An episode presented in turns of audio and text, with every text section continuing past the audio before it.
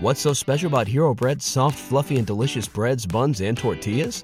These ultra low net carb baked goods contain zero sugar, fewer calories, and more protein than the leading brands, and are high in fiber to support gut health. Shop now at hero.co. I'm fat, but I eat healthy. I'm fat, but I'm not a glutton. I'm fat, but I actually like going to the gym. But I like to take the stairs. But I'm a runner. But I'm not lazy. But I don't eat McDonald's every day. And I eat less than my skinny guy friends. Metabolism is a bitch. Allow me to give you a lesson in manipulating statistics. I eat less than my skinny guy friends. Metabolism is a bitch. Someone might think, hey, that's so unfair. She eats less than skinny people, but she's still overweight. That's not what she said. She said that she eats less than her skinny guy friends. One, men have a higher metabolism than women. Welcome to science. Two, she could be five foot one, and her skinny guy friends could be six foot three. So of course they can eat more than you. This is not about her having a slow metabolism, but that's how you manipulate people. Do I believe that she actually eats less than her skinny guy friends? No. At her size, unless she is really short, she definitely eats more than the average skinny guy. Obesity is an addiction, and addicts lie all the time. Sure, she might go out to eat with her friends and order a salad, but on the drive home, when no one is watching, she is ordering five cheeseburgers from McDonald's. News corporations like BuzzFeed, who promote fat acceptance, always want you to believe that being overweight is just bad luck or bad genetics. Look, all these people eat is half a sandwich with an avocado and a tomato. They eat less than you do. No, they don't. Allow me to show you a picture from a Dr. Phil video where he goes over just how much a morbidly obese person eats who is not that much bigger than these people who claim they only eat half a sandwich and are still overweight. We have four to five donuts, a seven egg omelet with a cup and a half of cheese, a full bell pepper, a full onion, and a full package of ham inside of it, four potatoes worth of hash browns with a second full pepper and onion, four corn dogs dipped in nacho cheese, a full size bag of potato chips, a few strawberries, three sandwiches with ham, cheese, mayo, tomato, cucumber, avocado, croutons, bacon bits, and ranch, a large pepperoni pizza, two bowls of ice cream with caramel and whipped cream, a hand-sized bag of M&Ms, two bacon cheeseburgers, one box of mac and cheese and three bananas, six avocados, one full size bag of tortilla chips, 10 fish tacos with rice and beans, a full box of honey buns, a full box of Hot Pocket loaded potatoes, a bag of pepperoni, one gallon of sweet tea, and six candy bars. My God, this woman eats more calories for breakfast than I eat in two or three days. Not to say that every obese person eats that much, but certainly they aren't eating salad all day and doing three hour workouts. I'm fat, but I'm not glorifying obesity. You are an obese person who is literally saying a bunch of positive things about obesity to upbeat music and in a light colored background with a halo pattern in the center. How are you not glorifying obesity? I'm fat and I look really good naked. There's been no complaints, let me tell you. Remember, she is not glorifying obesity. Let me change the words around a little bit. I'm a heroin addict, but I'm not glorifying heroin. I'm a heroin addict, but I'm sexy. I'm a heroin addict, but I'm motivated. If I can switch to a different addiction and suddenly there's a problem with everything they're saying, then food addiction is not okay. I'm fat, but I'm not a skinny shamer. I just feel like everyone is allowed to love their bodies. Don't think that me being proud of my body means that I'm putting down yours. What exactly do you have to be proud of? Obesity is a disease. Being overweight is not an accomplishment. Also, BuzzFeed saying that these feminists don't shame people for being thin is ridiculous. What about the fitness mom, Maria Kang? What about the Are You Beachbody Ready weight loss ad? What about the Peloton bike chick? These fat acceptance activists never miss a chance to shame a thin woman who is proud of being thin. And let's be clear when it comes to fat acceptance, I'm talking about women. I understand that there are men in the original video, but nobody cares about a man being fat. Where are all you feminists shouting about how male fitness models create an unrealistic body image for men to uphold? Or how about this? I went to a local Target store a few months ago, and I just so happened to notice that the female clothes section was full of plus sized models mixed in with thin models. However, when I went to the men's section of the store, all the models were fit and muscular. Not one of them was fat or obese. Try this at your local clothes store. I have been to plenty of them, and I have never seen an obese model in the male section. We know that fat acceptance is about fat women, not fat people. Most of the people in these fat acceptance promos are women. Most of the people getting mad are women. And I defy you to find a male activist group who shames a thin woman for portraying unrealistic standards of beauty like the feminist groups do. I don't see any male activist groups shaming other men for being thin either. Feminists keep trying to push the idea that obesity is sexy. That's because they know it's unattractive and men don't shovel a bunch of free stuff in front of unattractive women. That's what this is all about jealousy and resources. Being obese is not sexy. Tell me, is this sexy? Okay. Let's see. And I am forever out of breath. It's just my natural state of being, regardless of what I do. I sat here for like five minutes before I turned the camera on, and I'm still out of breath.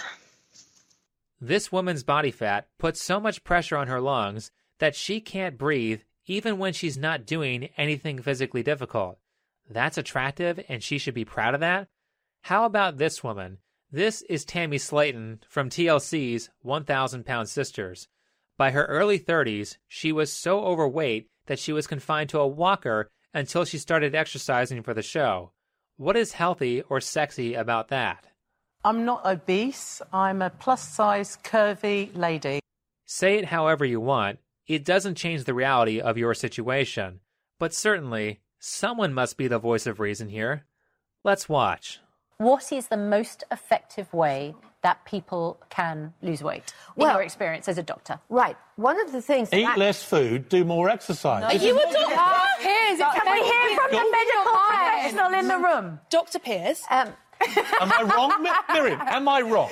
no, you're not. Doesn't it really just boil down to shush, better, a moment. healthy No. eating, less food down your gullet, and do some more exercise? and healthy. And by the way, I think My God, the outrage of telling a bunch of obese women to eat less is unbelievable. Despite the fact that Piers so rudely talked over the female doctor, he's correct. If you want to lose weight, then you need to eat less. However, it's not entirely that simple. I'll get to why, but first, let me tell you about this video's sponsor, Dr. B. Real, and his book, Surviving Fourth Wave Feminism. Surviving Fourth Wave Feminism is a great insight into how feminism operates and how it is taking control over Western politics. If you want to go into depth on how their tactics work, then Dr. B. Real has made it easy for you. This book is concise, it uses real life examples, and it's entertaining throughout. You can purchase your copy of Surviving Fourth Wave Feminism, Volumes 1 and 2, on Amazon.com by following the links below in the description. Alright, so yes, weight loss does come down to calories, but for people who are obese, calories are not the root cause of the problem. Until the root cause is resolved, they will never be able to control how much they eat. The reality is that if someone is obese or morbidly obese, then they have psychological problems that are causing them to overeat. Here's how bad it can be. This next clip is with Boogie2988 on the H3H3 podcast talking about someone who had just recently undergone gastric bypass surgery. one guy in my area. I don't want to dox him, um, but he you're, you're never allowed to smoke again because if you do, you can perforate the surgical scars in your stomach. Wow. And so He was a smoker right, before. He started smoking again Oh, at the no. six month mark, and now it's been uh, one year since the surgery, and he has perforated his stomach. And so the What does that mean? Basically, there's holes in the, the surgical lining.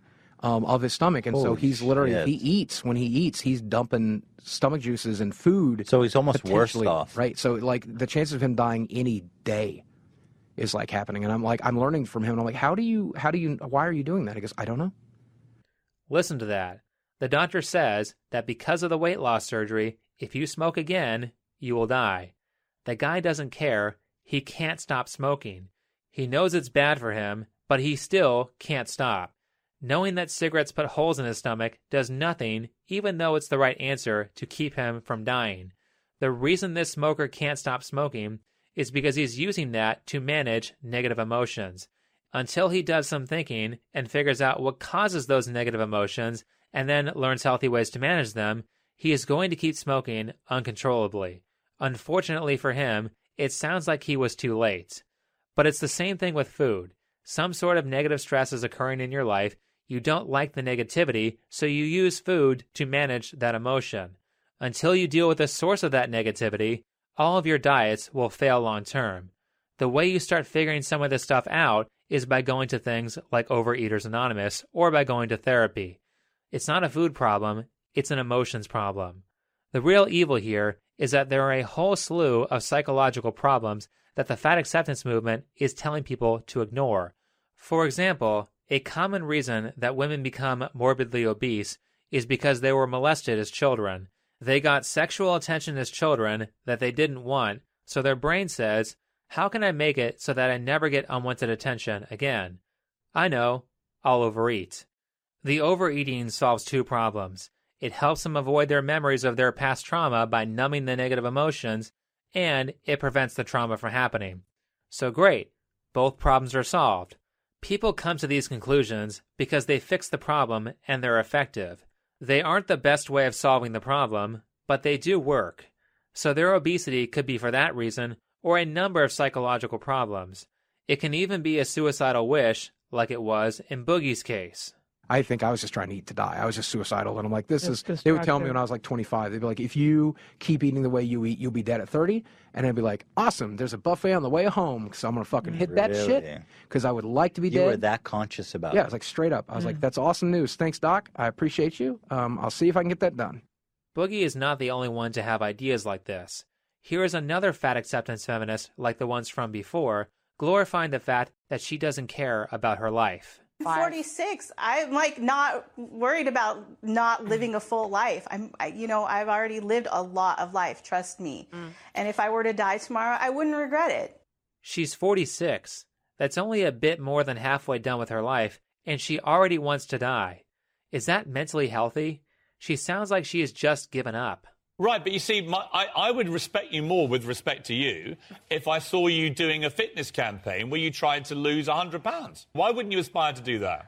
because that's not going to work it's not going to work for me diets are 95% failure rate mm-hmm. why would i do something that's going to fail Yeah, diets have a 95% failure rate, so why bother trying to eat healthy? You would think that when it comes to saving your own life, you would try to figure out why people on those diets are failing to see if you can work past it. But no, instead, it's this is just the shape of my body and there's nothing I can do about it. Not to mention how inconsiderate that is to the rest of the population who are paying your medical bills. They are either paying extra because of you through socialized medicine, or they are paying extra because of you through increased insurance rates. It costs way more to take care of an obese person in a hospital than it does a thin person. They require things like expensive special double wide KCI beds. Their skin folds have to be washed frequently or they will get an infection. And they have to be moved more frequently than other patients so they don't get bed sores. Speaking of which, moving fat people is a very common cause of injury to nurses.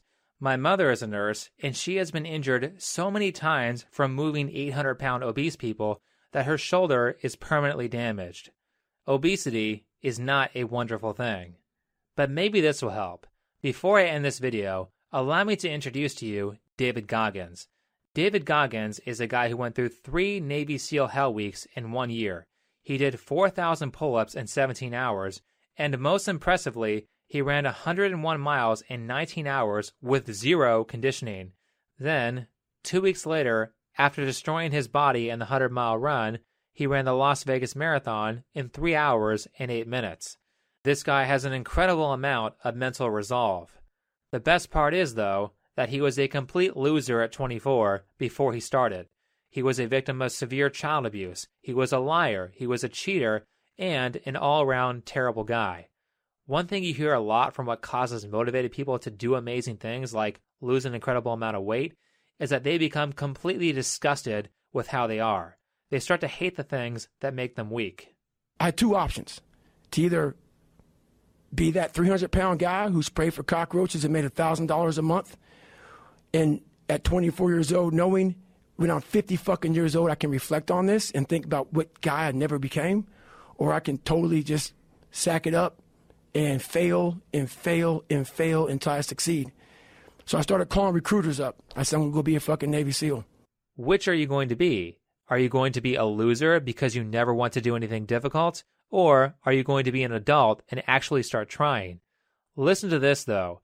David Goggins called every recruiter imaginable, and all of them said no because he was too fat until he called the reserves. They said he had to lose 106 pounds to join, and he said, fuck that, and quit. So I tried to get in the reserves. And I called this guy named Steven Schaljo, recruiter, up. And he said, hey, come on in. He saw me, put me through the weight standard, all this other stuff. And to get into the class I had to get into, I had to lose 106 pounds in less than three months. So I was like, fuck that. I can't do that. I grabbed my chocolate milkshake and went back to Ecolab. I'm going back to work, man. This is my life. His job was at a pest control company, and the next night he went back to work and found the motherload of cockroaches. He got disgusted by his job, set his equipment down, and then quit. What it was, and it's kind of funny, I was obsessed with Rocky. Rocky 1 in particular. And when I was a kid, I come home every day and I watched this fucking show, Rocky. And I would fast forward with the little VHS tapes to round 14. When Apollo Creed beat the fucking shit out of Rocky, beat the shit out of him, he kept fighting. He was a dumb fighter, couldn't read, couldn't fuck, that was me. Couldn't read, couldn't write, just punchy, everything about him. And Rocky beat the, or Apollo beat the shit out of him. He was in that corner, everybody was saying, stay the fuck down. And him getting up, him getting up, Apollo Creed raised his arms up in the fucking air, turned around, thought he won the fight. He turns around and sees this guy getting up, and it was the face of Apollo Creed that changed my life. The face of Apollo Creed. It was like just by that motherfucker getting up, not winning, just by him getting the fuck up. Apollo Creed was he was, he was champ. He's the best. Rocky had taken his soul. Hero stories are very powerful. That's why we've been telling them for thousands of years. Your brain knows what's wrong with you. When you can't put it into words, your brain will cause you to idolize people who have solved the same problem that you have. That being said, pay attention to the people you look up to or the heroes you like when you watch TV or read books. I bet those people have problems that are similar to yours, and their story describes how they solved it. Rocky was a loser. He was 30. He lived in a shitty apartment in the bad part of town. He failed his dreams to become a professional boxer. But when he finally gets a shot at being a professional boxer, he succeeds because he never gives up, even though he lost the fight with Apollo. David Goggins was able to figure out the answer to his problems because of that story. David was a guy who quit at everything, who became someone who quits at nothing. He took it to the extreme, and now he's doing all kinds of ridiculous things. Even though he has no idea what he's doing, he jumps in and figures it out. He isn't lying around waiting for the perfect moment. There is no perfect moment. Start now and figure it out as you go. Failures wait to be successful. Successful people jump in and deal with the problems as they come. I was a fucking pathetic motherfucker, man. People cannot say that to themselves. It's, we have to choose these great fucking magical words that right. that makes that, that make people feel good. Tell yourself the truth. If someone calls you fucking fat, they may be bullying you, but you might be fucking fat. Someone calls you dumb, it's mean, but you might be fucking dumb. It's life, man. Take it for what it's worth and change it. But I think that will be enough for this video. So if you liked it, hit the like button, subscribe if you're new, comment and share. If you would like to support this channel, then you can do so with PayPal, Patreon, or Subscribestar. You can find all of those links in the description. Last, if you haven't checked me out on Facebook, BitChute, or Twitter, you can also find those in the description. Otherwise, see you in the next video. Thanks for watching.